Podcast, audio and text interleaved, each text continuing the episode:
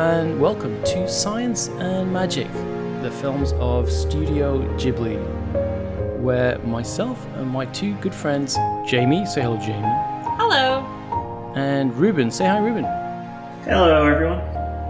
are going to talk about each of the films of Studio Ghibli one at a time, and we're coming at you from various locations around the globe. Uh, I'm in London, guys. Where on earth are you? I'm in Denver, Colorado. Sounds cold. It did just snow there, did it not, Jamie? Yeah, I'm looking out the window and I can see snow. Not not so Uh, cold in Washington. No, it was around, I would say, 20 to 22 degrees yesterday, centigrade. So it was in the 70s yesterday. It was quite nice, actually. And Balmy. Uh, yeah, balmy. And it was uh, pretty nice today. I went on a uh, nice little run yesterday. It was, uh, it was very warm. Actually, I think it was the warmest Thanksgiving on record. Very nice. Well, happy Thanksgiving to you guys. We're recording right after uh, right after Thanksgiving. Uh, you guys won't hear this for a little while though, uh, so that's just giving you a little peek behind the curtain. That is science and magic. We're here to talk today about the first of the Studio Ghibli movies. All, although is it uh, Nausicaa and the Valley of the Wind. Um, so before before we get to uh, what is going to be basically a bit of a brain dump, I guess, isn't it, guys? We haven't really we've each watched the movie, obviously in the past, but obviously, but very recently also for the purposes of the podcast. We're just going to toss it all around. Um, but before we get to that, just going to give you guys um, a little history lesson for this one. Uh, probably not for all of them because this one obviously is the first one. It's got a bit of history to it uh, and to is, to contextualize where it, where it fits, uh, and a little synopsis of the movie, which which we'll do for each one. You guys uh, all set? Yes, though I want to add, I had never seen this movie before. Ah, okay, okay, I hadn't either. It was my first time watching it. Yeah. right, right. Well, let's uh, let's discuss why on earth that is um, uh, in a sec. Let, let's um, let's put this in a bit of context though first, right? Because this this was actually pre Studio Ghibli. This was so so Miyazaki made the Castle of Cagliostro uh, in the late 70s. I don't know if you guys have seen that one. No. No. Well, it's quite a cute little heist movie, um, but wasn't a, a really big success in Japan. A chap called uh, Toshio Suzuki, uh, who was then the editor of uh, of Animage magazine, Animage possibly magazine, which was uh, established about a year or so earlier, which was um, it was produced or published rather by um, Studio Ghibli parent company Tokuma Shoten a, a big publishing uh, publishing conglomerate in uh, in Japan. Suzuki was impressed and brought Miyazaki in, which eventually resulted in his his manga Nausicaa being serialized. This is Miyazaki's kind of first kind of launch pro- project for Animage magazine. When they looked to then make that into an anime, uh, a film, they went to a kind of minor production studio called Topcraft, um, which sounds like an 80s band but isn't, and uh, and asked them to produce it, given Tokuma Tokuma Shoten didn't have its own animation studio at that time. Another chap called Isao Takahata came on board uh, as exec producer, and then those three guys, so Takahata, Suzuki, and of course most notably Miyazaki, would then take all feature animation in house by buying Topcraft uh, and then folding it into Tokuma Shoten, renaming it and rebranding it Studio Ghibli. And that that's where we get Nausicaa um, as the first, as the well, as their first project together, um, but but pre Studio Ghibli. It was um, it was heavily cut. For, for, we'll get we'll get to the big story about cuts. It, it's heavily cut for the U.S. release in the late '80s uh, and it was titled Warriors of the Wind. Obviously, Miyazaki hated all that, and that'll prove a reoccurring theme with a pointy end. But as I say, we'll get to that. Um, before we get into, I'm so keen. I really want to keen to hear you guys' thoughts about this. But just before we do that, I want to give the listeners a little brief synopsis. If you've not if you've not watched this movie, guys, just go watch it. It's absolutely fantastic in my mind. It, in my view, it's absolutely fantastic. But here's basically it in a nutshell. Uh, and now I'm going to stop talking because you heard enough of me already. Um, it's it's set a thousand years after industrialized humans pollute the earth uh, so badly that it's kind of now a wasteland, and the remaining human settlements uh, are all kind of threatened by. In the Japanese language, an English subtitle version is called "The Sea of Decay," but in the um, in the Disney version, the US dub, it's called the Toxic Forest which is a forest of poisonous spores um, protected by a population of giant insects, most notably the enormous ohmu, which we'll come to talk about shortly. Nausicaa herself is the princess of the Valley of the Wind, uh, which is um, a, a, little valley, a nice little valley, cute little valley with the ocean at one end, mountains on either side, uh, which is protected from the toxic forest um, by the winds from the ocean. To either side of the valley are warmongering nations intent on destroying each other and the forest. And what they do is they, they do this by trying to utilize uh, an embryonic guardian robot that has not been seen for a thousand years, that back then were responsible for what they call the seven days of fire that leveled the earth and laid the foundation for the toxic forest. Nausicaa has this kind of unique communication and connection with the Ohmu and is basically challenged to stop the warring nations, who are the Tolmekians, the Tolmekians, and the Pejites from basically destroying her, the forest and her valley. And that is that's the synopsis done. Um, guys, do you like this movie? I liked it more than I thought I was going to. I loved it. I um knowing that it was the first one, I thought it might be like kind of raw or undeveloped or anything like that, and I really loved it from start to finish. Yeah, I uh, I really enjoyed the movie as well. Um, I thought it had a lot of kind of callbacks to, gosh, what was that movie? Um, Fern Gully. Not yes, Fern Gully. Correct. um, I guess it's not a callback technically. I guess Fern Gully copied it since Fern Gully came later in the '90s, I believe. Um, but yeah, um, kind of themes of Earth and you know preserving Earth, which were important. Um, another thing that I found quite curious, you know, I, and I think would inform a lot of what uh, this this was about was uh, kind of the Japanese reaction to the uh, atomic bombings and the use of kind of military mm. culture, and you see that kind of in the film, I think, uh, which is kind of another topic we can talk about as well. Yeah. Yeah, interesting.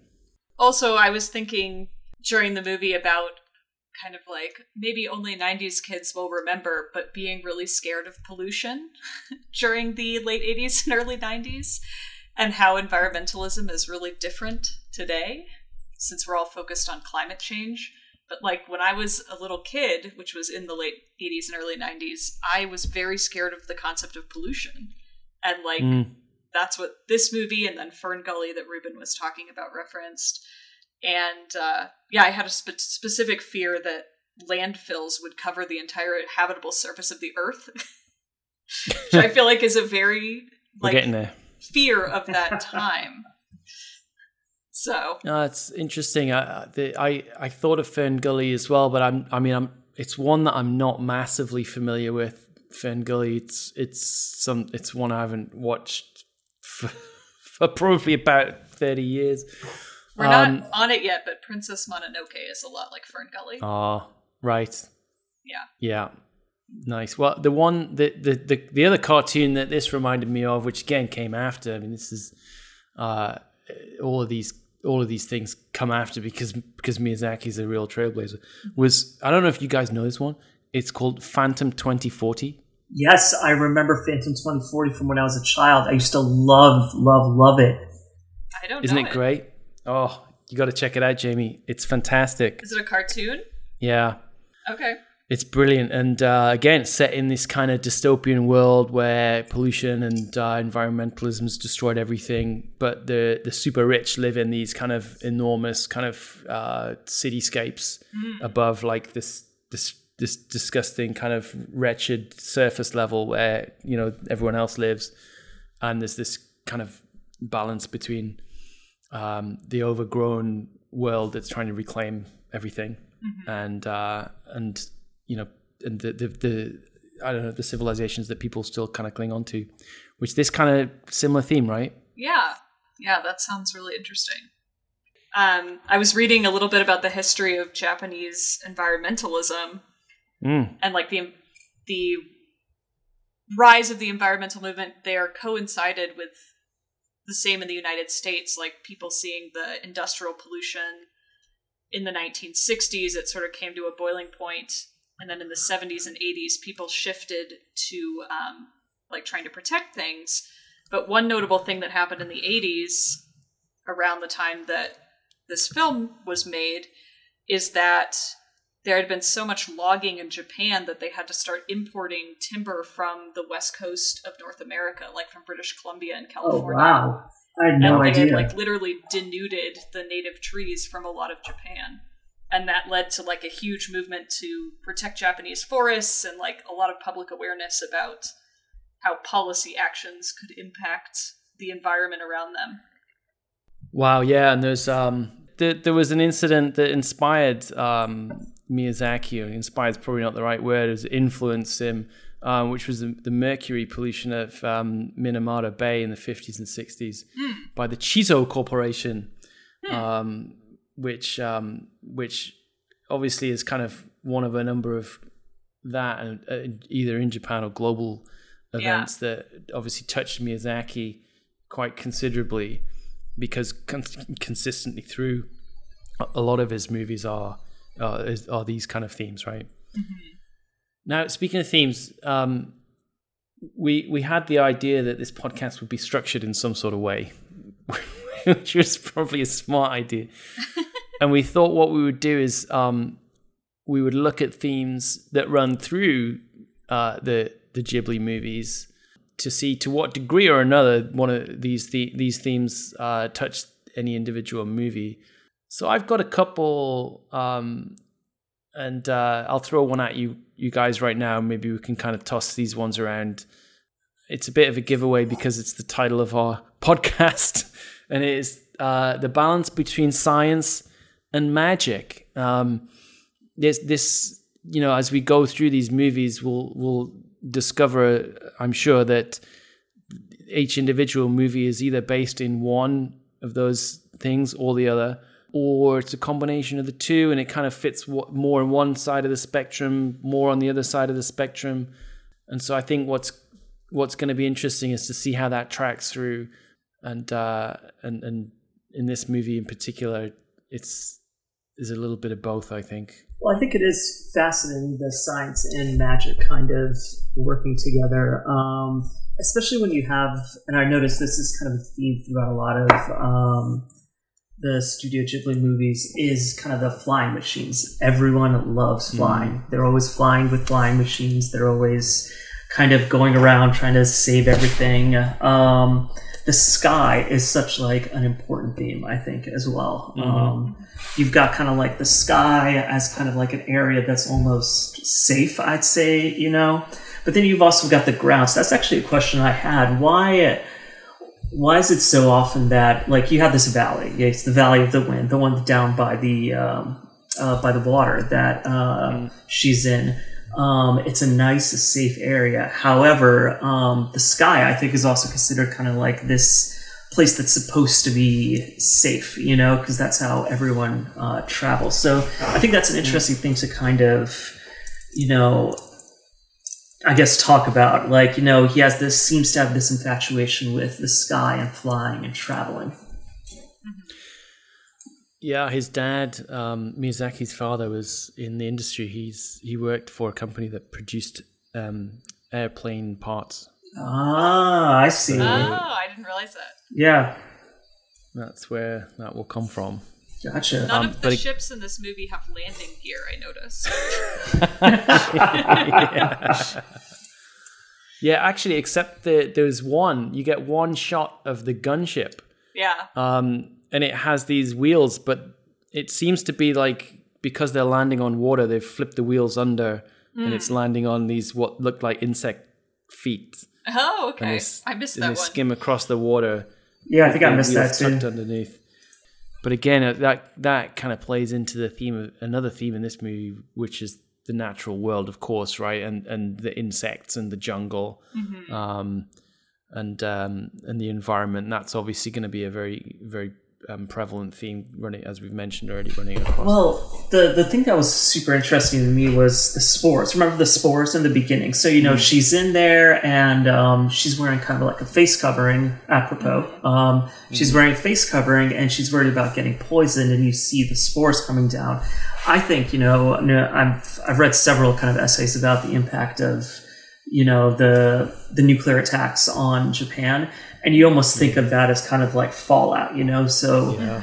you know that kind of desire to keep safe from that um, i think that that along with the the war machines which i don't think we've brought up yet but that kind of um, fledgling war machine that they had been keeping uh, that they were going to use to wipe out um, the insect creatures i think that's a super fascinating if not kind of very uh, obvious referral to kind of um, maybe the U.S. or maybe kind of like some kind of warring faction, you know, going out there and trying to fix everything with fighting and war and battle instead of, you know, what uh, Narcissa was doing, which is trying to fix it by, you know, in more of a soft power kind of way, um, which I think probably carries through to a lot of uh, Miyazaki uh, films, you know, that kind of theme of not trying to fix things with a hammer, but trying to fix it, you know, with with kind of soft power.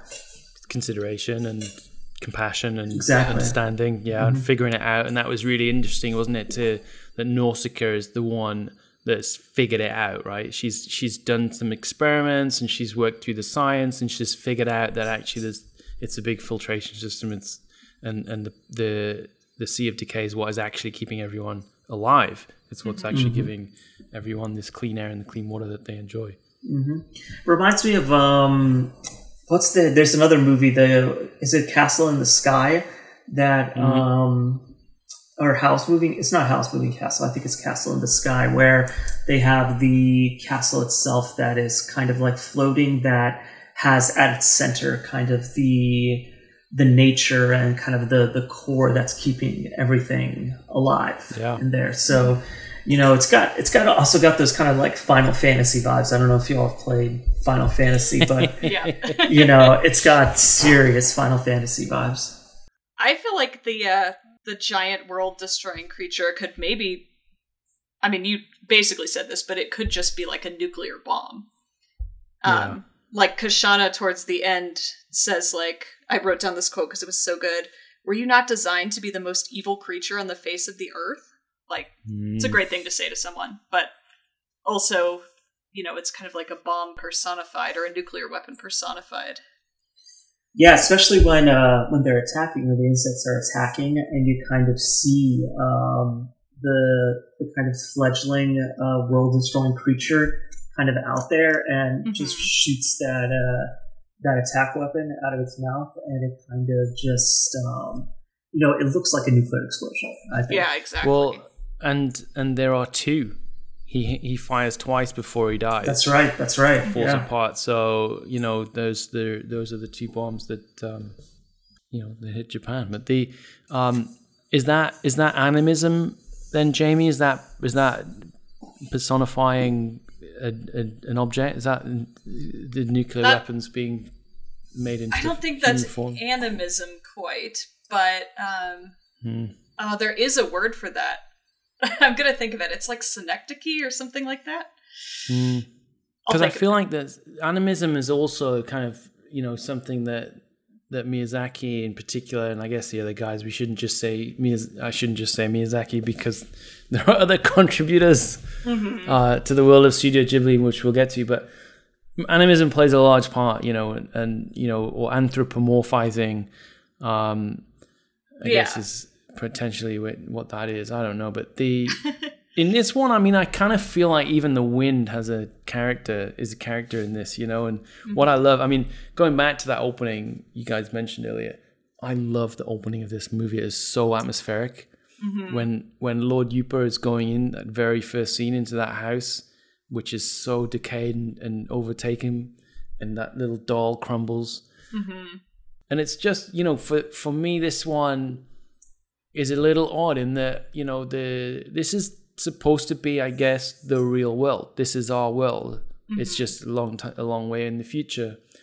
Um, a lot of a lot of the other Studio Ghibli movies, of course, are either in a completely fictionalized universe of their own right, um, or they're grounded in reality, like this one, and like like Graveyard of the Fireflies, mm-hmm. etc. Is this one supposed to take place in the real world? Like this is supposed to take place here, like now on I Earth? I kind of thought. I kind of. I think so. So yeah, okay. I kind of thought so. It wasn't as, as specific location like some of them are. Mm-hmm. So maybe it was a kind of a fictionalized Earth, but it, but it was it was grounded in some sort of reality, and you know, in terms of the physics, and you know, there aren't mag- magicians flying around, right? There's there are people who have kind of and this kind of gets to where this one is on the science and magic spectrum. I guess for me, this is much more heavily science based. There's an element of magic in the, you know in the characters like Obaba, who has some sort of weird, weird kind of foresight and spiritual connection to the earth.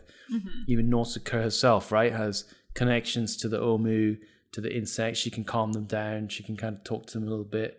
Um, and they obviously have a very big connection with her and what, what plays out in the final scene. Yeah, the um, prophecy.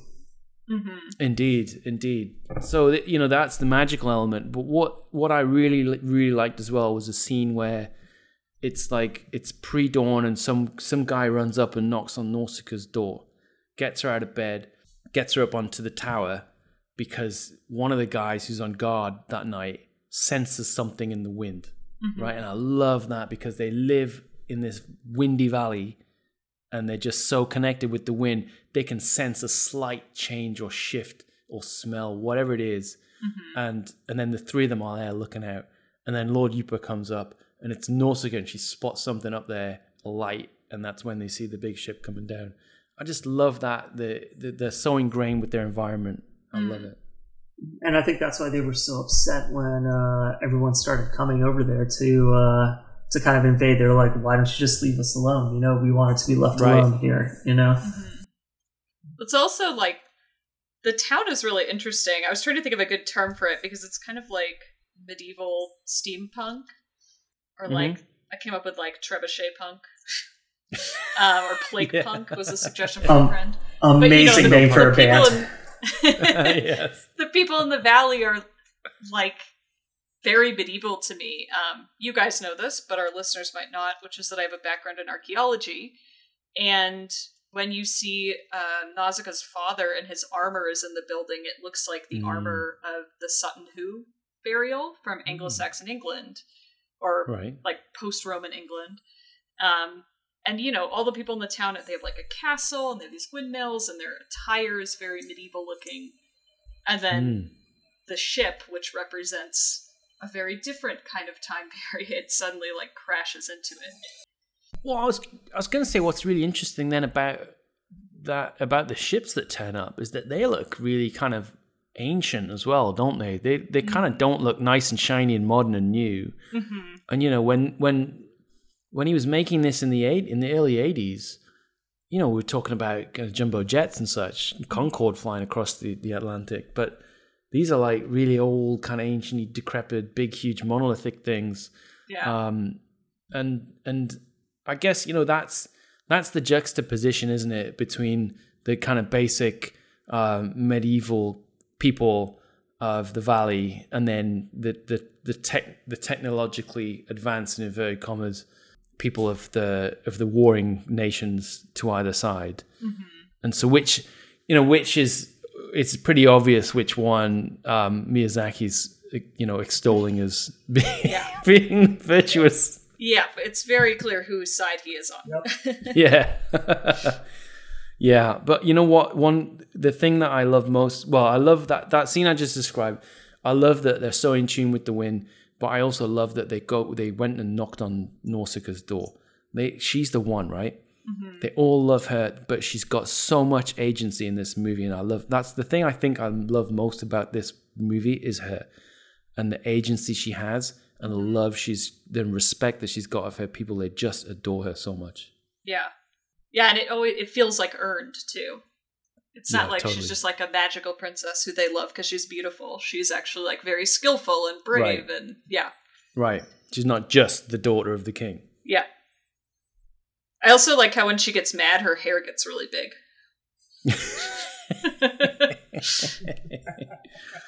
I would like that ability. I did. Not like I a did defensive thing. It's just like you, you make your head bigger, look appear bigger.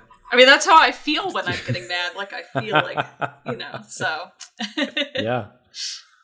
I did get kind of uh, when we were talking about like the location and kind of the the medieval weaponry versus like you know how uh, how they have like these highly technical flying machines.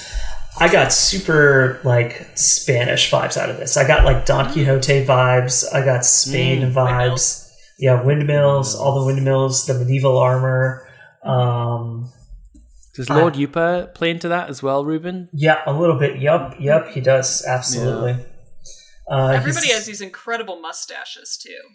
Oh wow. Yes. Yeah, those All the men mustaches. just have these like And you see those walrus mustaches. you see those carry on throughout the rest of his movies, I think, as Mm. well. Mm. Um, a lot of them. They remind me a lot of the uh, of the pirates, um, I think, in um, uh, what was the other film with the pirates? Uh, was that A Castle in the Sky?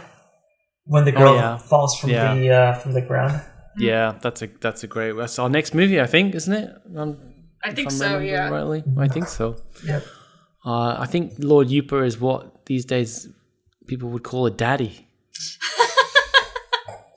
I love the handsome scene where man. he's like jumping, and one of the uh, I can't remember which soldier it is. but The soldier's like, "This guy's tough." Yes, exactly. Um, let, can we talk about religion for Yeah. a sec? Yeah, sure. Um, No politics the- though. no, uh, no politics, but religion is is going to be talked about, I guess, by us a fair bit across these movies. Um, of, of various different religions too. I mean, the the, the Valley people, um, they pray to their god of the wind. Um, is my sense. They're kami in Japanese. Um, but we never see any gods in this movie. Kind of as I said before, it's not really a magical, mystical movie in that sense. Although there is, I believe, I think there is kind of mysticism and there is an element of that, but that comes through in the, by the Ohmu, right? I think. Yeah. Um, in but in the so in the end, kind of Nausicaa is resurrected by the the the, the quasi divine Ohmu, um, which obvi- has very obvious religious overtones. The resurrection. Um, she's also prophesied. We've mentioned that prophecy before. She's prophesied, right? She um, she does things like she breathes without a mask and she doesn't die. Um, she has this special insight in connection with the Ohmu, um, who are themselves kind of like deities of the forest. Um, and then, right at that final shot of the movie, life s- sprouts forth from where her helmet dropped in this zone below the forest. So, for me, there are really strong religious overtones, Christian overtones in this movie. Did you guys kind of pick up on any of those, or, or did you lean more into the the the kami and the, the Japanese religious side, Jamie? Um, I lean more into the yeah the Shinto like belief in every living thing has a spirit to it, an animating spirit to it. Mm-hmm. Um, though I did the scene where you first meet Nausicaa and you see her finding the body of the Ohmu. Mm, That scene is very like cathedral. Yeah, the shed exoskeleton of it. It, Yeah. it reminded me of like you know her being in a cathedral and like the lighting is very stained Mhm. glass and that kind of thing. Mhm. For the most part, I didn't. Yeah, I I like your take, Neil. It's not what I thought of, but I like it. Yeah, I think Neil, you bring up like a really good point that it is kind of, especially the resurrection part, like that part where she gets kind of resurrected by the Onu. Is the Onu Mhm. right with the gold tentacles uh, that you Yeah. see in there? I think that's that has super strong Christian overtones. Um, I'm not. Sh- I'm, I'm not as up on my uh, Far Eastern religions or Shintoism, but is there kind of like a resurrection myth or a resurrection kind of theory in Shintoism? I'm looking at you, Jamie. Um, I'm not sure about in Shintoism, but uh, Buddhism obviously has Obviously. a big Mhm. influence in Japanese culture as well, which resurrection is central to in a very different way than in Christianity. Mhm. Um, yeah, I can't. I, I'm not a Mm. Shinto expert, but I can't think of any resurrection. Why not, Jamie? Get on it. I know. I'm working on it, guys. But this one, I think what's going to be interesting also, we're talk, kind of still talking about the themes that we're going to see through these movies is religion, and we'll see we'll see how you know some of them won't have any at all, some will have will be steeped in it. Um, so that's something that we can kind of keep an eye out Well, Yeah. for. Also, I, I think we, I don't, I don't know if we're going to touch on this a little later, but we should kind of think about the the time that this film was made. This was kind of the early 80s, I guess. Yep. Um, and we talked about it a little bit with, um, you know, how people were worried about kind of smog. I mean, we all remember smog in the 70s in LA, which was terrible. Uh, Japan was having a renaissance, you know, like buildings were going up. It was the early 80s. But also kind of like the maybe the political and kind of historical significance of, you know, people were living under threat of, you know, we could get nuked at any time. You know, the world Yeah. could end at any time. It was a completely realistic possibility. So I think kind of, you know, placing the the film in that world and in that time period is also kind of a it's an important way to look at it as well. Yeah, Yeah, yeah, the ab- Cold War. Absolutely. Forgot Yeah. about that one. Yeah. you know one one thing that doesn't fit for me um j- sorry go, I, I guess going back to the to nature uh and the environment one thing that doesn't fit for me and and I I'm really keen to hear your views on this is is um is kind of Nor- Nausicaa's perhaps naive view and Ruben you mentioned this earlier you touched on this earlier uh, perhaps her naive view that that nature will find a way to correct the pollution of humans, right? And that we can rely on it to do so. So let's not let's not destroy the forest. Let's not do anything. Nature will nature will deal with it. Obviously not. o- o- Obviously that's um, this is this is a big issue today, right? Much much bigger or more or more kind of uh, in people's minds than it was back in the 80s Um, It's quite prescient though. Yeah. yeah, uh, and it's much more pressured now than it was then. It's a pity people didn't realize the same thing back then, but uh, you know, it's just the times. Um, but obviously, that's. Uh, but I mean, right now we've got kind of one side going against the science, right, and believing that that that it's the science isn't isn't real. You don't need to listen to the science. It's just nature, right? And and that's the way it is. And if it's global warming, it's global warming, and that you know the the planet will find its way. Mm-hmm. On the other side, believing that humans need to change their behavior and looking at the science and and understanding what what the science is showing you. And I don't know. I mean, you know, it. I'm very, I, I'm as a scientist myself, I'm very much on the scientist side, and you know want to want to understand what's happening and what the effect that, that, that humans have on the planet. And I kind of think that Nausicaa is also trying to do that, but at the same time, she's kind of um, well, I mean, she has her own science lab, doesn't she? And she's actually doing that very thing. But at the same time, she's in a way, in my mind, she's also kind of like, you know, just let's leave it, let's nature will, will sort itself out. And I'm not sure that do, are those two two things incongruous, or am I am I beating down the wrong track here? I don't think they're mutually exclusive. It, it reminds me of a, of a book I read called The World Without Us. I think it's actually sitting on this bookshelf right behind me over here.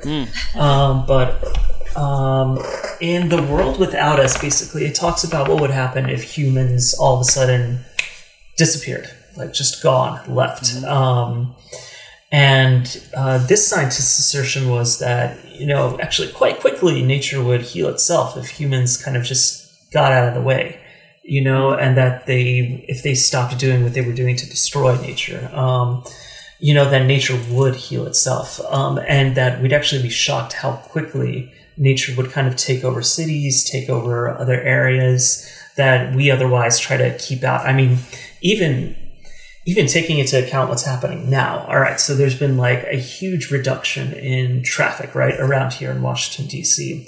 What's happened is deer, um, other wildlife have gotten very aggressive um, about coming like inside, mm. like you know, the Beltway. I've seen deer. I live right in Capitol Hill. There's a there's deer walking down the street. Like it's absolutely wow. crazy. So I'm not sure if that's really getting to your point, Neil, about whether it's kind of a thing about you know nature healing itself, but um, you know, nature taking over like that. You know, I I think is a thing that that can that that you know it can be shown to be kind of true, Jamie. I, I don't know if you agree with me on that. I know you have strong views on this. uh no, I I think that is a good point. The thing I wanted to add is that well, two things. First of all, when I lived in Washington D.C. in college, um, I had a friend who used to make me walk her past Rock Creek Park because she was scared of aggressive deer. it's a thing here. But they were confined to the park at that time, so I'm excited to hear they're out. yeah. Uh, but the other thing I was going to say that um, I think it's a very modern construction to even separate the ideas of science and magic. Um, and to try to separate like human creation from nature. And so a religion like Shintoism or the like medieval world that's harkened back to the people in the Valley of the Wind wouldn't have that division in their belief system. Um, they would just consider human life to be part of nature. And so mm.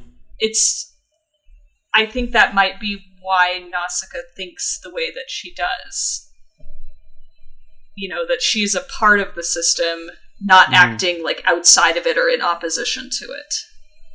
And I guess we just don't see it, but maybe maybe she she is tr- either either trying to influence the you know the the civilizations around her that are obviously having this or, or, kind of going back towards this industrialization. I mean, you don't have these big giant airplanes without that, right?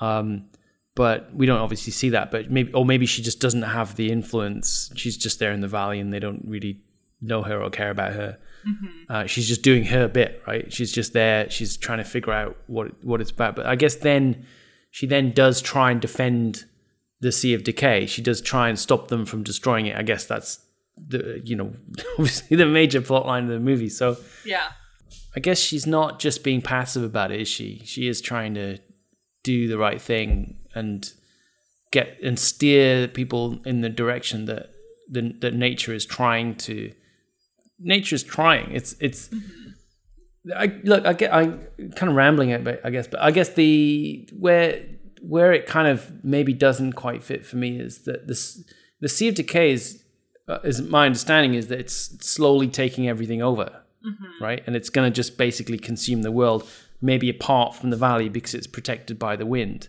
right? And yeah, and, and Kushana's um, Kushana's mission is to stop that, right? Right, because she wants to protect her people, right? So but what she, is she? Is she wrong? Is she wrong to try and do that? But she is also like an expansionist force. She's a colonizer, right? right? yes. She's coming to take over the Valley of the Wind. Yes, Whereas, but she just wants to talk. She did murder the king, but she, as she, she says, she, she, just, wants, to talk. talk. She just wants to talk. there was there the was some regicide there for sure. she is like definitely the inspiration for Captain Phasma, right? Yes, like hundred percent. That's right. But uh, I think that Nausicaa is like trying to act with nature because she sees herself mm-hmm. as part of it. You know, like she, I think her way forward at the end of the movie is to work with the Ohmu to mm-hmm. stop pollution from spreading over the whole earth. But nature kills her in the end, does it not? And then resurrects her. Fair, fair. Death, death is part of life. but uh, under under Nausicaa's plan, does that mean the end of the Pejite and um, the Tolmekians? In in her in in in Nausicaa's plan, is the forest not just going to continue the toxic forest to, to overrun everything except the valley? Well, I think they're supposed to be living in concert with it, aren't they? Like trying to yeah. figure out a way to live with it because the poison isn't coming from the forest itself necessarily. It's you know the the the bad forest, you know. if that makes any sense. At least that's the vibe I got. I don't know if Yeah. you all agree. Okay. And because So you know she right. and Shia LaBeouf, whatever his name is, Asbel, like visit the place where the forest is being purified, and then she Yes. has like her own scientific experiments to stop the the forest from being poisonous. So I think So that's her, okay. yeah, So her plan is then to kind of um, to let the Tolmekians and the Pejite understand the things that she's discovered, and I I kind of feel like she's a lot further there with the Pejite, who seem a bit more open to it anyway. yeah, Um, okay, I get it. I get it. So she's she she's done her her own work and understood what needs to happen, and now she's just extolling that to everyone else, uh, yeah. so they can survive too. Okay. There's not really a good place to mention this because it's kind of a one off thought, but one other thing that felt very 1980s to me is the quicksand, which was, of course, a major Oh fear my God. of children in the 80s. I definitely thought I was going to die because of quicksand in the Me too. 80s. It was a thing, yes. Why? I didn't get this. oh, because of the movie The Neverending Story. Yep, yep. Oh, That horse. The horse, yep. Oh my scarred god. for life. But like so many movies in the 80s and 90s have quicksand as a plot development. That's true. I thought I would encounter it so much more in my life, and I never have. Oh, I'm sure. I'm sure it'll get you one day, Jamie. Don't worry. it's coming for you. Yeah. Um, one thing that, speaking of the '80s, one thing that, um, in fact, I think the only thing that dates this movie for me is some of the music.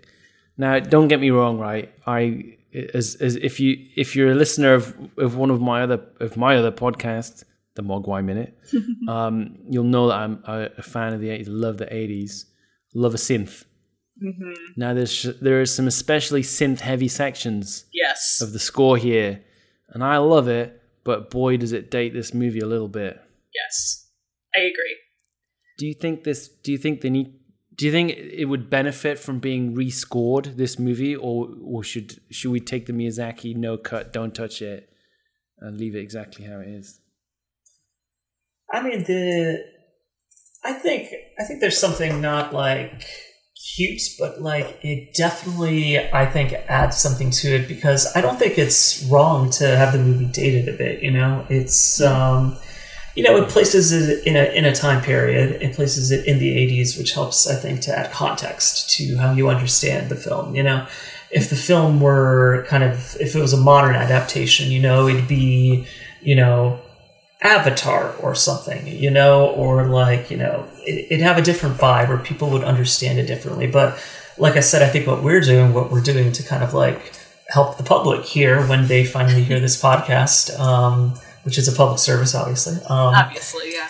is to kind of like place it within the time period. You know, it's important to look at all those context clues about, you know, the worries about the Cold War, the worries about nuclear annihilation, kind of looking back and thinking about like, you know, what had happened in Japan up to that point and the massive explosion of kind of wealth and growth um, that Japan um, and Tokyo in specific was kind of experiencing during that time period. So I kind of like it, and I I love Joe Hisaishi. I think he is Oh yeah, absolutely brilliant. When I need to when I need to read, I put on a couple of his albums. It's great, wonderful reading music. Um, you know, I think he's iconic, and his sound is iconic, almost kind of like a John Williams is iconic. You know, Yeah, I wouldn't change it. I mean, I wrote notes that were like, my first, no, my second note is this soundtrack is kind of weird. And then, like, Oh. later on, I said, oh, the music is still wild. But Liter- literally, my second note here is love Joe Hisaishi. nice. um, yeah, yeah, I don't know. I mean, I don't know very much about it, but presumably the animation style is also pretty 1980s. Like, I wouldn't want to change, you know, the music and suddenly have this super, you know, 2020 music over I that think- animation. I think the animation style though is consistent kind of across a lot of his movies. Now obviously they're like, you know, the the Yamamoto's one, that's a kind of like a different kind of off in left field, but mm-hmm. You know, I would I would say it's not so much changed, other than maybe you know a little less rough around the edges in Spirited Away. Yeah. for example, Yeah. it's the same general kind of hand drawn style. Now, is is it is it still hand drawn, Neil? Do you know? Oh, yeah. it is. all of it, Oh wow. all of it, Okay. every cell, every single cell. That's amazing. which is which is amazing, right? Uh, Yeah. but you're absolutely right. It's consistent for Miyazaki's films because that's Miyazaki's manga style. That's his art. That's his art. That's his style. So if you look at his manga, um, it, it, looks. It's just got a very familiar. I guess. I guess when you look at any one individual's manga, it's it's characteristic of that person, or it's in, it's recognizable throughout their career. Um, Miyazaki's looks as you'd imagine it. It looks like a Studio Ghibli movie. Like the, it, it looks like his Studio Ghibli movies. Um, and that's how he wants them to be made, right? If the the one that I have, the the, the it's probably not called ma- it's not manga. It's uh what is it? It's probably just a little comic book. Uh, it probably is that is what manga is, isn't it? Um, I'm from you'll you'll this this story that I'm about to tell you. When I discovered this, I was blown away. this is about Miyazaki. I can't. I could not believe it.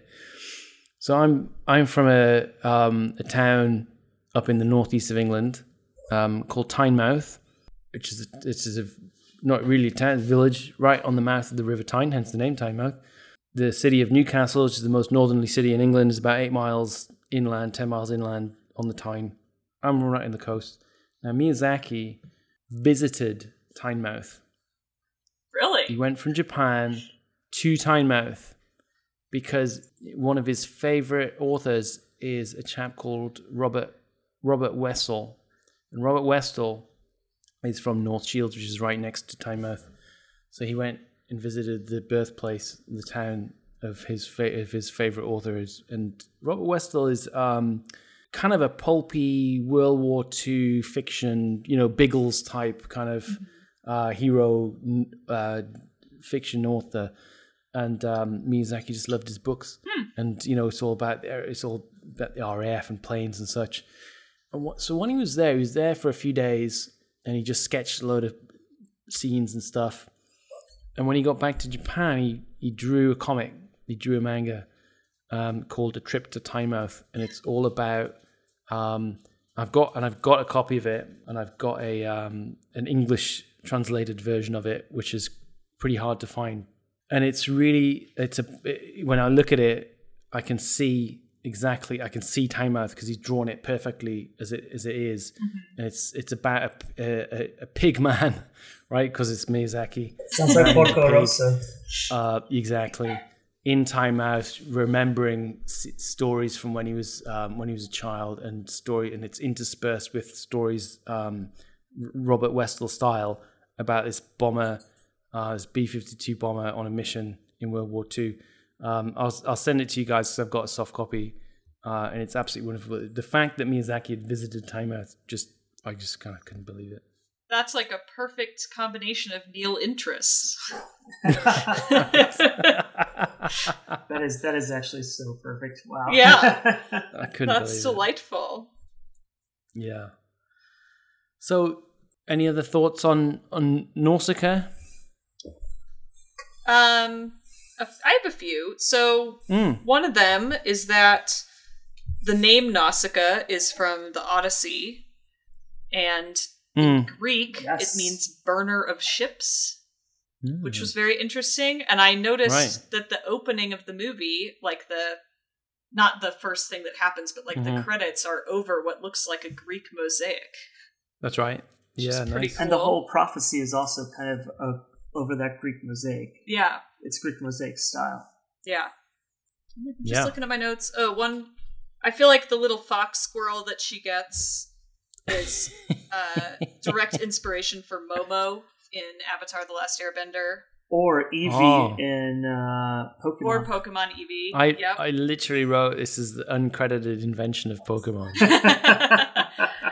um, and then the the last thing I wrote, which is just apropos of absolutely nothing, is that not having seen the movie before, when the ship crashed and Nausicaa rescued uh, the princess, Mm. I thought there was a lot of sexual tension in that scene, and then You when- would, Jamie. You I know I would, obviously. Jesus. Uh, two attractive women together.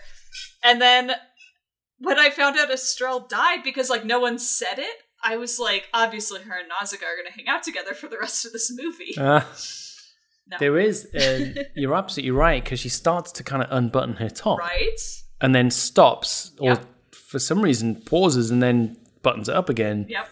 So, yeah, I totally got that too. Yeah. Um, also, quite a quite a bold move to kill the princess, Yeah. the Pejite princess, in your first ten minutes of your movie, right? Yeah. Yeah, didn't see that coming. Yeah, I really thought she was gonna be a bigger character, like she was, you know, being nursed back to health in the castle or something. Yeah, So nope, dead. dead. Yep. when um, so so I I watched this one. You guys, so you, you mentioned earlier that you guys had not seen this one.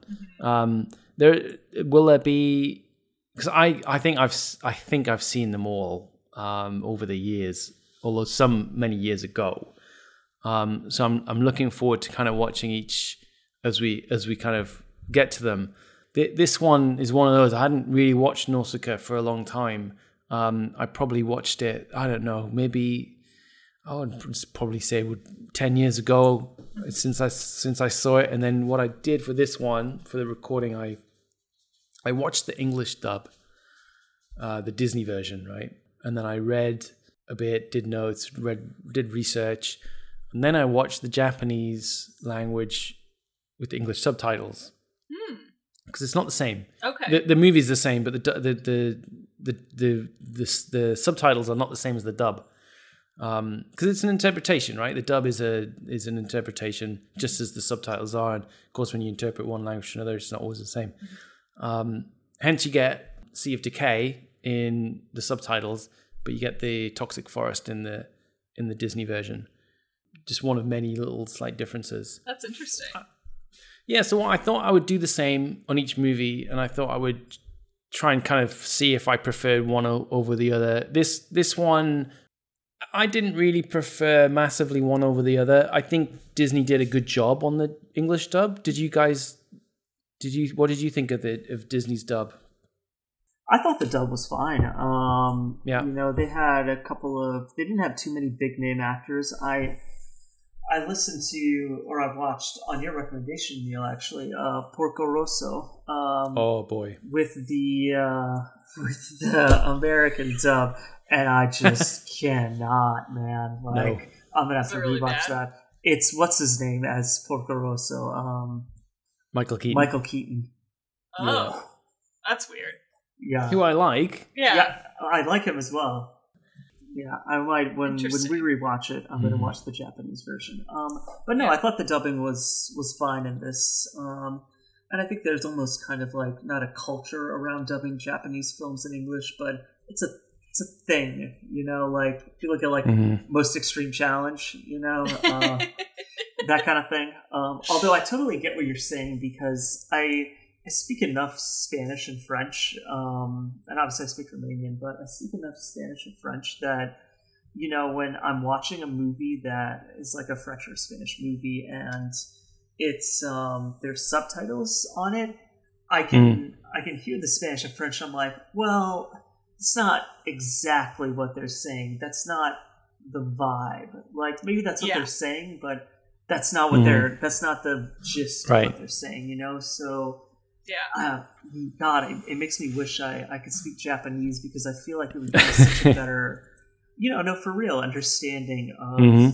what it was being said and kind of the the subtext of everything. Because I think there's probably a very rich subtext, especially in Mhm. such a high level film. You know, Yeah. and such a high level director and such great writing. You know, probably not going to get that kind of subtext in like you know Terminator or something, but you know you're, you're going to get it in something that is a lot more delicate, like uh, like a Miyazaki film. You know, Well, well, we'll it'll be a few months until we wrap this uh, this podcast up, Ruben. So I got a You've got some time. learn Japanese. Get on Japanese. Yeah. Yeah. All right, You got all some right. time. I'll, I'll work on it. Get on it. I've heard it's an easy one. Just knock it out. Soup's easy. is I- I want to give a shout out to one actor on the dub, actually, um, Yeah. whose name I don't know. I just know he was Prince Humperdinck in The Princess Bride, Engelbert and he's Kurotowa, who's uh, Kushana's like second in command or whatever. Oh yeah. The I thought he sleazy was kinda- hilarious. yeah. He was good. Yeah. Which character He was good. this? He's um, Kashana, who's Uma Thurman, uh, the Yeah. evil princess. He is her second in command. The guy with the funny thing in his hair, Yeah. like a weird hair hairband. He my favorite line is when um, the like world destroying machine is like first cranking up he looks at it and he's like totally shocked and he goes amazing no wonder the world was incinerated like that's just a great line and he's he he expresses a little kind of sarcastic disdain when when he realizes that Kushana is not dead. yeah Yeah. because he thought he Yeah, was going to be that, yeah. promoted or whatever. I just i really Um, enjoyed his voice yeah. acting i thought he He was good. made his, his lines very funny Yeah, my favorite, um, not surprisingly to, to people that know me, is uh, Lord Yupa, uh, played by the one and only Patrick Stewart. hmm I thought he was brilliant. Yeah, I didn't realize that was Patrick Stewart going in, and I was like, man, this guy sounds Mm. just like Patrick Stewart. And then I looked it up, and I was like, yep, Oh, that's, that's why. Patrick Stewart. That's why it sounds just like Patrick Stewart. I don't know the the the girl, the lady who plays Nausicaa, Alison Lohman. i yeah i think she's been in a few she- things i had seen but i didn't Oh. recognize her No, I didn't- recognize and Shia LaBeouf immediately. Immediately. Shia LaBeouf is the prince, right? Yeah. the, the Pejite prince. Yeah, Asbel. Asbel. yeah. And then Mark Mark Hamill is in this as the mayor of Pejite. So Oh, don't really? recall- Mark I didn't Hamill realize is in several of these movies. He's in Huh. several uh, English dubs. I think he's in. I don't know if he's in Porco Rosso, but he. I think he's in The Castle in the Sky for sure. So he's in several Yeah. of these dubs. Oh, He I does a love lot him. of voice acting, yeah. And I don't know who which character is that. The mayor of Pejite is that when? That might be the when one. um, wasn't Pejite where Asbel is from? yeah, And so when they go back to his town and it's destroyed, right. they have a conversation with a official-looking guy in front of their ship, and I think that might be him. Oh wow, that's a very brief scene. Yeah. That's a lot of money for Mark Hamill. I and you know what? I can't let this go without mentioning that I don't know. I don't know who this character is. The character's name is Gol. It's uh, it, the English dub actor is Frank Welker, the the voice of Megatron. Oh, And I can't. I just he can he was he was also the voice of of Stripe the Gremlin. and uh, God, oh my, oh my God, that movie. and I was a, I was a massive Transformers fan. As, as any listener to the Mogwai Minute uh, it will know, I'm a big Transformers fan, and Frank Welker is one of my heroes. So I just thought I'd name drop him. I'm It's trying to figure out who this character was that he I don't know. Gall. I'm gonna Google Oh. it right now. Frank Welker was born in Colorado. There you go. Gall Nausicaa. I'm gonna Google it. Yeah. now. No, You should probably edit this part. probably will. Fix it in post. it'll be fine. Images. The Googling. While you're looking that up, we had Oh. talked about. Oh, did you figure it out? Oh, oh, he's the guy. He's the guy who senses the wind. He's he's the guy on the rooftop that senses Oh. the wind is changing, Oh, and he's yeah, one of yeah. the hostages. Gotcha, gotcha. Um, That's right. he's the one with a big bushy grey beard. That doesn't narrow it down. Does not narrow it down. That's not even by every film. man in the Valley of the Wind. It's the They're Valley of born, the and Wind, one day later they have a giant gray mustache. yeah. oh man, what what one of my notes that uh, we didn't get to is is is on the animism point we mentioned. I mentioned earlier. What their, their masks look very dog like. They look to me, or to me, that's what I took. They look Yes. like kind of they've got these big droopy kind of things on the side. It's to Um, cover the or maybe- mustache. Maybe that's what I'm thinking. It now you mention it. That's what it is. You got to get that big bush in there. Um, but that, you know, the, I think you I think that is actually it. That's the cold open. I had an I had an intellectual comment to make, but actually, Sorry, Neil. I've just been usurped by the fact that you're absolutely right. We're children. It is just to get the mustache in there. I actually, because of the shape of the mask, I think I had just seen like a still from the start of the movie, and I thought it was about dogmen for a long time. There you go. I, it, So- really, it is dog-like, it's isn't it? very Or am dog-like. Right. Um, Like a basset houndy kind of droopy. yeah. Yeah. Also has special resonance for me in a time when I've been wearing a mask a lot. Mhm. Well, that's right. Yeah. Uh, I was going to mention that as well as, you know, the, the prevalence of mask wearing in this movie is quite prescient. Mm-hmm. Uh, uh, very, very apropos of watching this. Yeah. Mhm. Our toxic environment. I think we should get Nausicaa masks, guys. That'd be cool. Yeah, that would be Yeah. cool, actually. I'll be up for that. Yeah. I'll be up for that. I do always think whenever I watch a um a Studio Ghibli movie that um a Halloween costume, like a group Halloween costume, would be amazing for any Studio Ghibli. Uh, Oh, yeah. film. Yeah. like just unreal. Yeah. nice. Spirited Away. Yeah, Spirited Away for sure. Yeah. Have you guys seen the meme of the little girl in a classroom in Japan who's dressed as the black and white spirit? Oh, no. And she's No. she's just like a little five year old girl, and all the kids around her are crying. I'll have to find this and send it to you. It's very good. Amazing. Yes. Fantastic. What I would like to get, I think, from you guys is an idea of how much you like this one. Yeah, especially as kind of I know it's not obviously his first effort, but like you know, as kind of something new and novel, you know, in in the way he was telling stories as the first Studio Ghibli movie, I think it's it's quite strong. Um, it's got good Mhm. themes. It's got good characters that you kind of like want to follow. The um, the, the thing is like, and this is common in a lot of his films, and it's very progressive. I think is strong female characters. Um, Yeah. if you watch Disney movies, they just have literally the worst morals in the world. They are awful. Um, but yeah.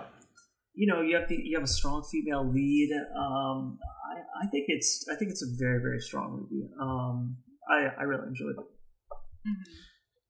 Though you know, because uh, Papa Mickey owns everything, this the dub is a Disney dub, and you Yeah. can buy the DVD from Disney. So this is technically a Disney movie, Gross. They all, yeah. Gross. D- Disney. but it's not on Disney, Plus.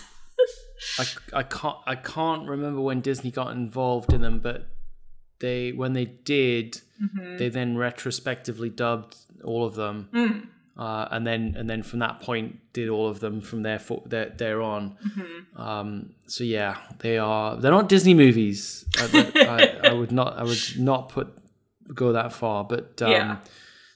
Disney helped out, and also um, um,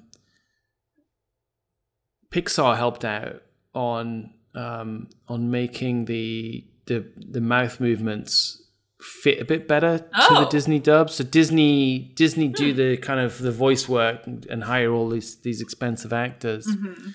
and then obviously get some sort of distribution rights or whatever in Yeah. North America and Europe.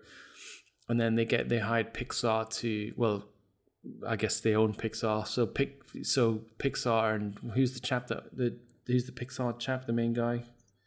Oh, Um, I don't know. I forgot his Not name. sure, yeah.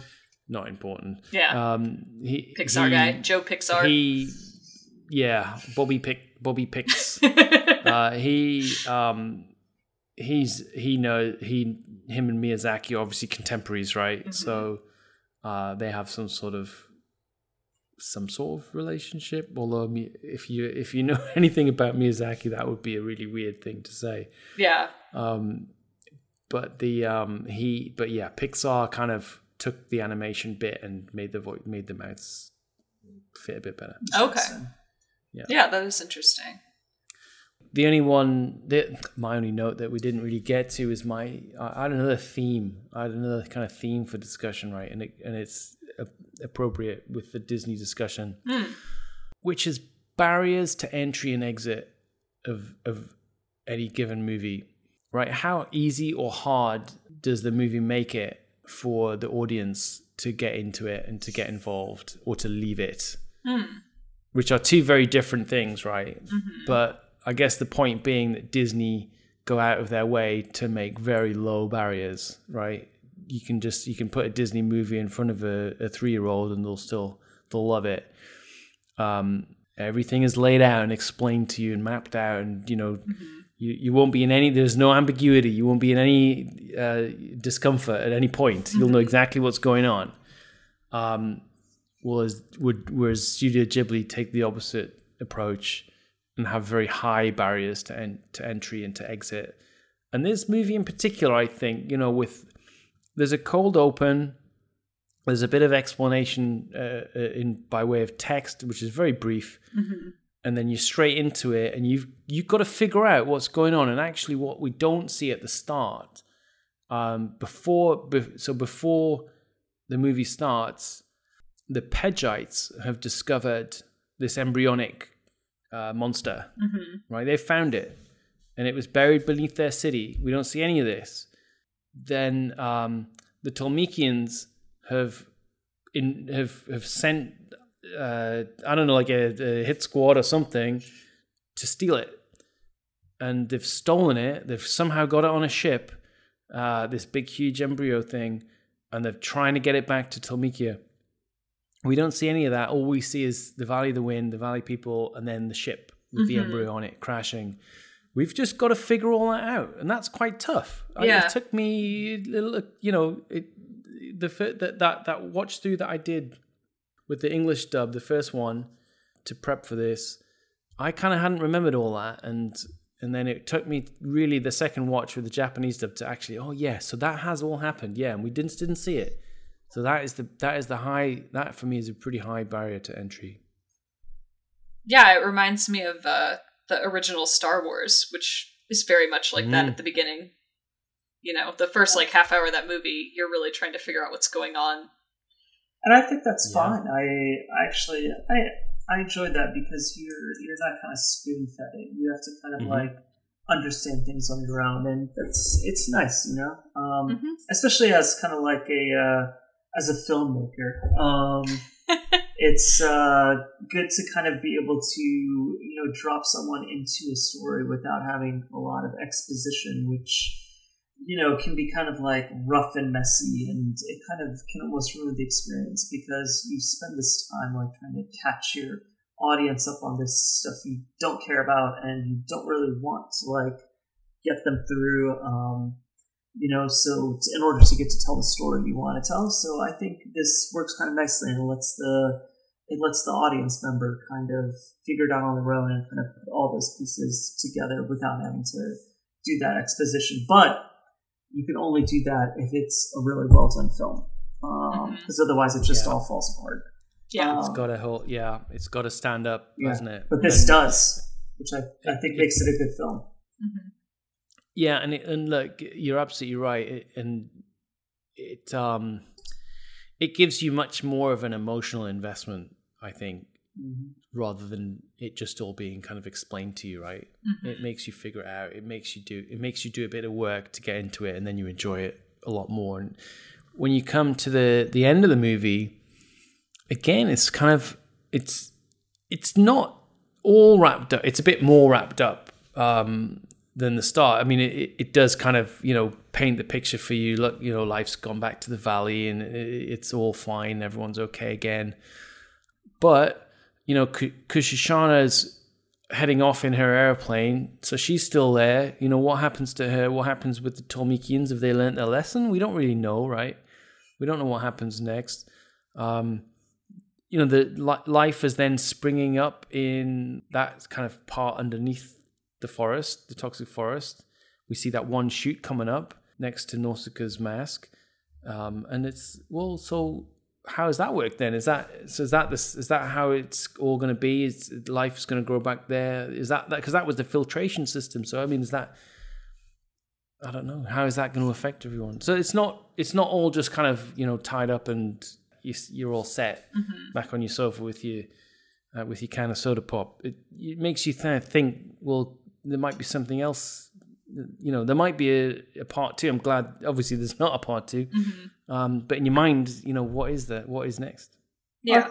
I, that's nice though. I think it kind of like lets you almost like the exposition part. It almost lets you kind of like envision what's happening next, or you know where it can go. You can kind of make up your own mind about what happens. Thank Mhm. God there's not a sequel. I mean, if it was made Yeah. today, there'd definitely be a sequel because you know Hollywood doesn't know how to make anything original anymore. But um, you know, to explain everything. yeah, and everything has to be like explained, which is Yeah. just the silliest thing in the world. Um, I I like kind of, and it's a reason I like.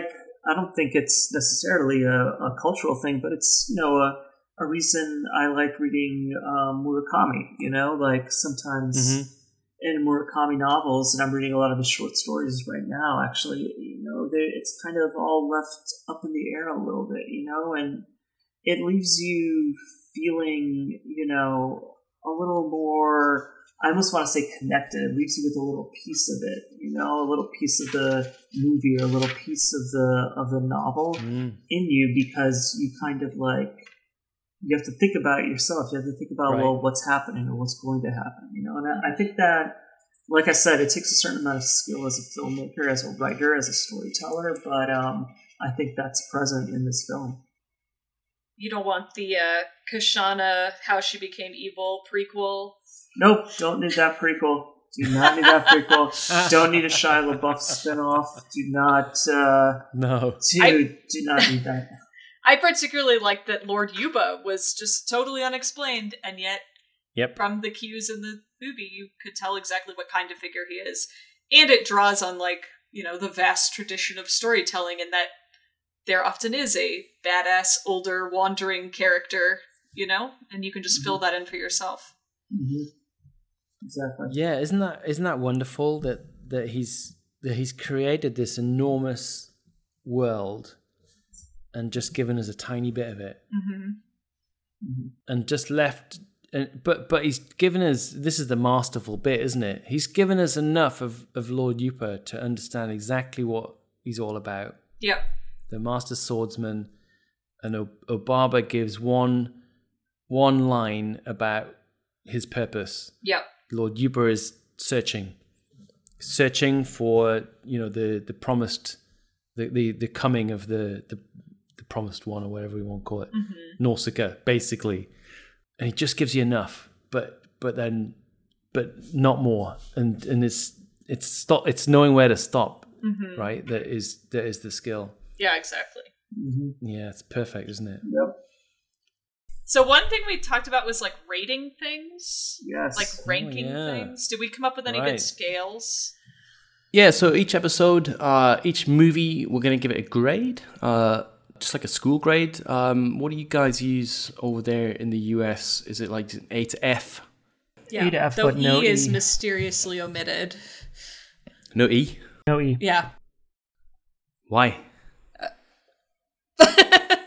It's a mystery. I have no idea. Yeah, why is that, Wow. Jamie? I've no like. Do you know why? I don't know. I I don't. Nope. I was about to try to bullshit something and I don't. I'd love to have heard what that bullshit was. I was gonna be like, each letter stands for something, and then aside from failing, I could not think of what they could stand for. So At first, I was going to say vowels, but I was like, no, A is a vowel for sure. That is definitely true. A Yeah. is definitely vowel. Um, right. Okay. Well, so we're gonna we're gonna skip the E. Um, Yeah. A B C D F. Do you guys have plus and minuses as well? Yep. yeah. Okay, so we'll do we'll do a proper school grading, and then I think one more. So we've got in spirit of the name of the show, science and magic. Ruben, you got a good, suggestion for uh, our second kind of scale. So often in all the Studio Ghibli movies, you've got kind of a a fantasy world in it, you know, where it's a fantasy world mixing in with the real world, and they kind of layer on top of each other. Sometimes, sometimes they're pure fantasies. Sometimes they're, you know, a lot more uh, grounded in the real world with just kind of fantastical themes. Um, but I thought uh, something that could work is having a whimsy scale. How whimsical is this movie? You know, Nice. it kind of it's kind of like captures everything that's um, you know surreal about it and kind of fantastical and fantasy. It's almost like you know when you grade um, a Murakami book by how otherworldly it is versus how like Mm. down to earth it is. I'm sure I our like it. listeners will will understand that reference. So um, yeah, so I think a whimsy scale would be nice for these movies um, to kind of rank them. Right, and and what what is the whimsy scale? How are we gonna kind of set it out? How are we going to define it? I think uh, you know a one to ten scale would probably work best. Um, right for whimsy level, and you know just how kind of, for lack of a better term, how whimsical it feels. You know how right. much it feels like, you know, it has a plot that's not tied to you know our everyday lives. You know, like mm. something like mm. when Marnie was there was there. Um, Mm. You know, that would probably rank fairly low, I would say. Yep. Or, you know, um, then you'd have something like uh, Porco Rosso, which would probably be in the middle, and then you'd have something mm. like this one, which I would I would say I would probably rank fairly high. It's in a kind of futuristic world, you know, it's very yep. whimsical. Um, but it's not quite I would deduct it a couple of points because it isn't as kind of free and fun and funny, kind of like you know uh, some of his movies. This one has more of a serious, mm. not like action tone, mm-hmm. but like you know it's more dramatic. So it's not fully whimsical. So something like yeah, this, I would probably yeah. Go ahead, Neil.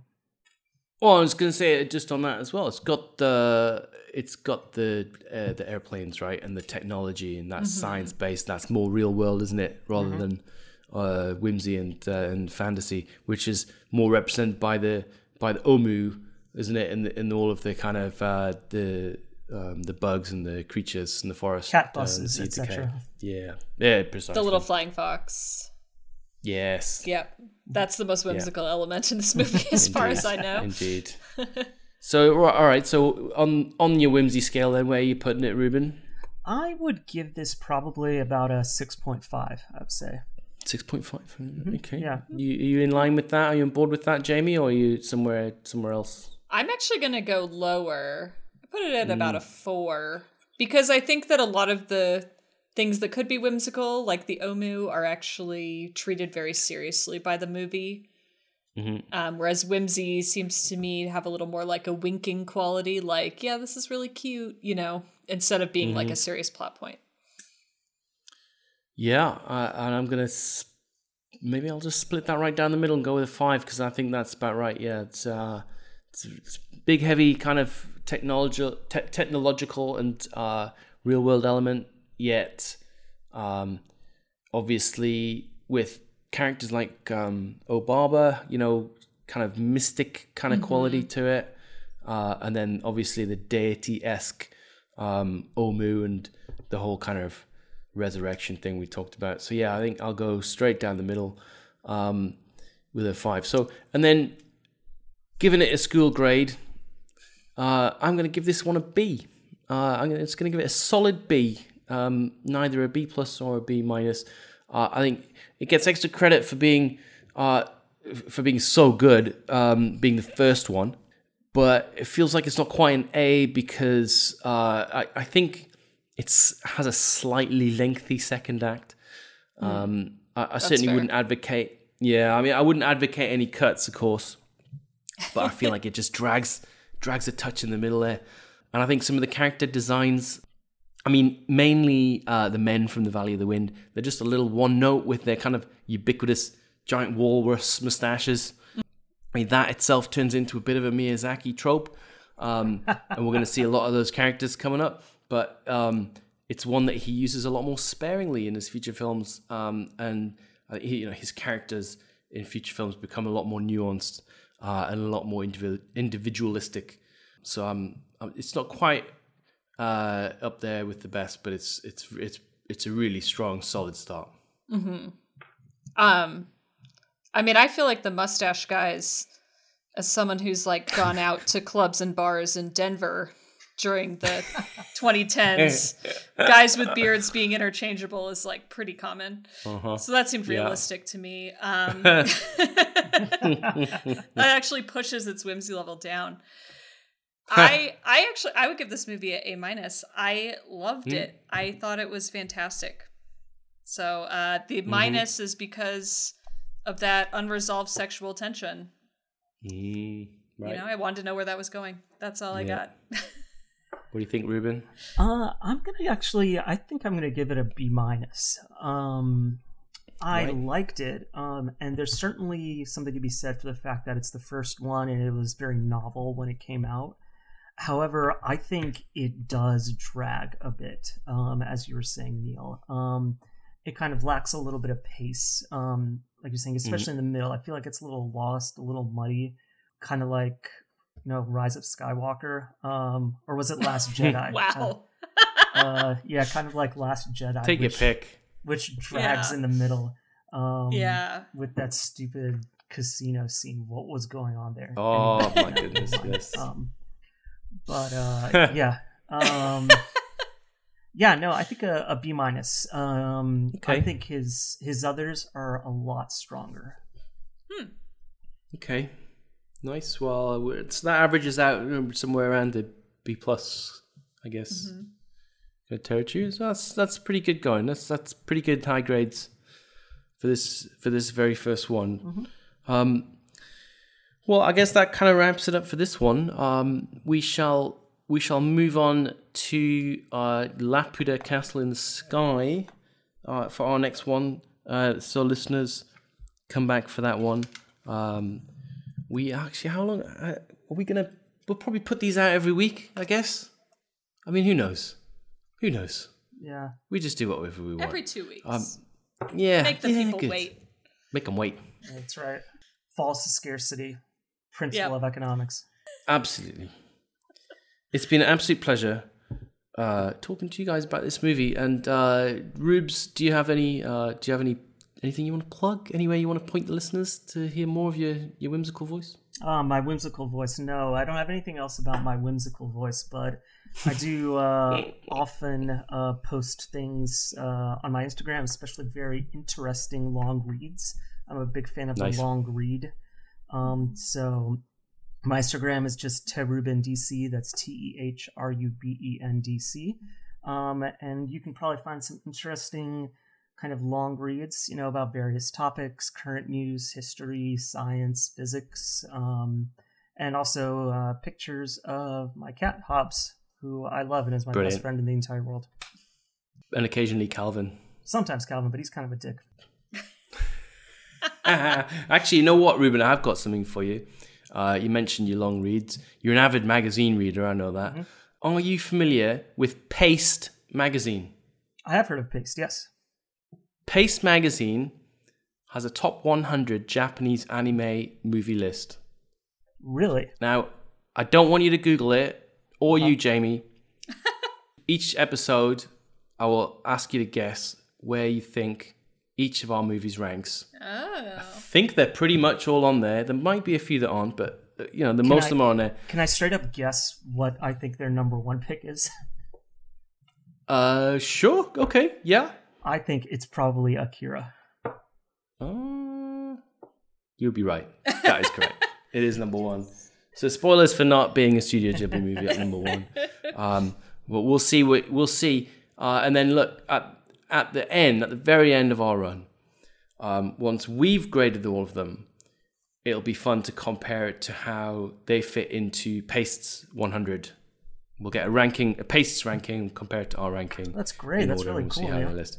yeah. So what do you think? What do you think Nausicaa? Where do you think Nausicaa ranks in that top 100? Oh gosh, out of a mm. hundred, mm-hmm. mm, maybe in the 60s, maybe like 65. Mm. You keeping track right? of this, Neil? Yep. Okay. I'm gonna... Well, I'm going to tell you in a sec, but oh, yeah, go oh, ahead. okay. I thought you were going to tell us you... at the end. Now I get it. I'm going to tell you. I'm going to. I'm going to guess somewhere because uh, it's the first one and because of its of how novel it is. I think it's probably going to rank somewhere in the 40s, maybe hmm. 47. Right, I'd okay. say. Right. Right. Well, we'll see how uh, your barometer on these things tracks over over the run. this one ranked 24th. Oh wow. wow. Underrated so, by us. Okay. Yeah. yeah. Well, no, but I think that's you know it's tricky on that first one to get it. Yeah. Because you know you're gonna have a you're gonna have a better sense of it with each one. So twenty fourth, um, it's nowhere near the highest uh, Ghibli ranking. Okay. By the way, uh, and it's also nowhere near the lowest, so they've put it somewhere in the middle. Um, and um, so right, so go go and check out Ruben for the long reads on, on Instagram, and then. Uh, Jamie, you've got a fantastic uh, uh, podcast that I'd like you to tell the listeners about as well. Yeah, I do a podcast um, with my dear friend Clea. that is called Radio Clash Revival. We're on SoundCloud. And um, basically, she and I had a radio show at Oxford when we were grad students together. And this is just a continuation of our radio show. And it's on SoundCloud because you play the tracks. Yes. But be quiet about that because sometimes there's copyright issues. Which play- also Pirate. happened to Oxford Student Radio Station while we were Oh. DJs there. They did not pay any fees for playing songs and got taken down by the government. so we're just continuing that tradition. so they're gonna be they're gonna be after you and uh, you and you and Claire. We had to take down one episode actually. Wow. Naughty girls. yeah. So go and check that out as well. Uh, Yeah, Radio Pirate Clash Revival is fantastic. You get a bu- you get a good book rev- uh, good book recommendation each time as well. We each do a book recommendation each time. So there's also It's- books books and music. It's excellent. Thank you, Neil. Oh, it's it's my pleasure. It's really really great. I love it. Um, and then uh, if you if you if you really want to hear more from me, um, you can check out the Mogwai Minute. If you if you well, you don't have to like Gremlins the movie or Gremlins two. George and I talk sometimes about the movie and sometimes about just you know the differences between uh, the things he eats and the things I eat and stuff like that. I had never seen those movies, and I listened to Mogwai Minute, and Hmm. it was really fun. and then I was a guest on it, despite not having seen the movies. Indeed, I, indeed. I watched them It's good and fun. when I was a child, and I I got reminded of them when I watched the Key and Peele skit about the creation of Gremlins 2, which Yes. Oh, is it's great. absolutely crazy. And kind of is how I think it actually happened. yeah, and it's all in there. It's all in the It's movie. all in there. All right, we'll close this one out then. Thanks, listeners, uh, and I'll, we'll see you on the next one.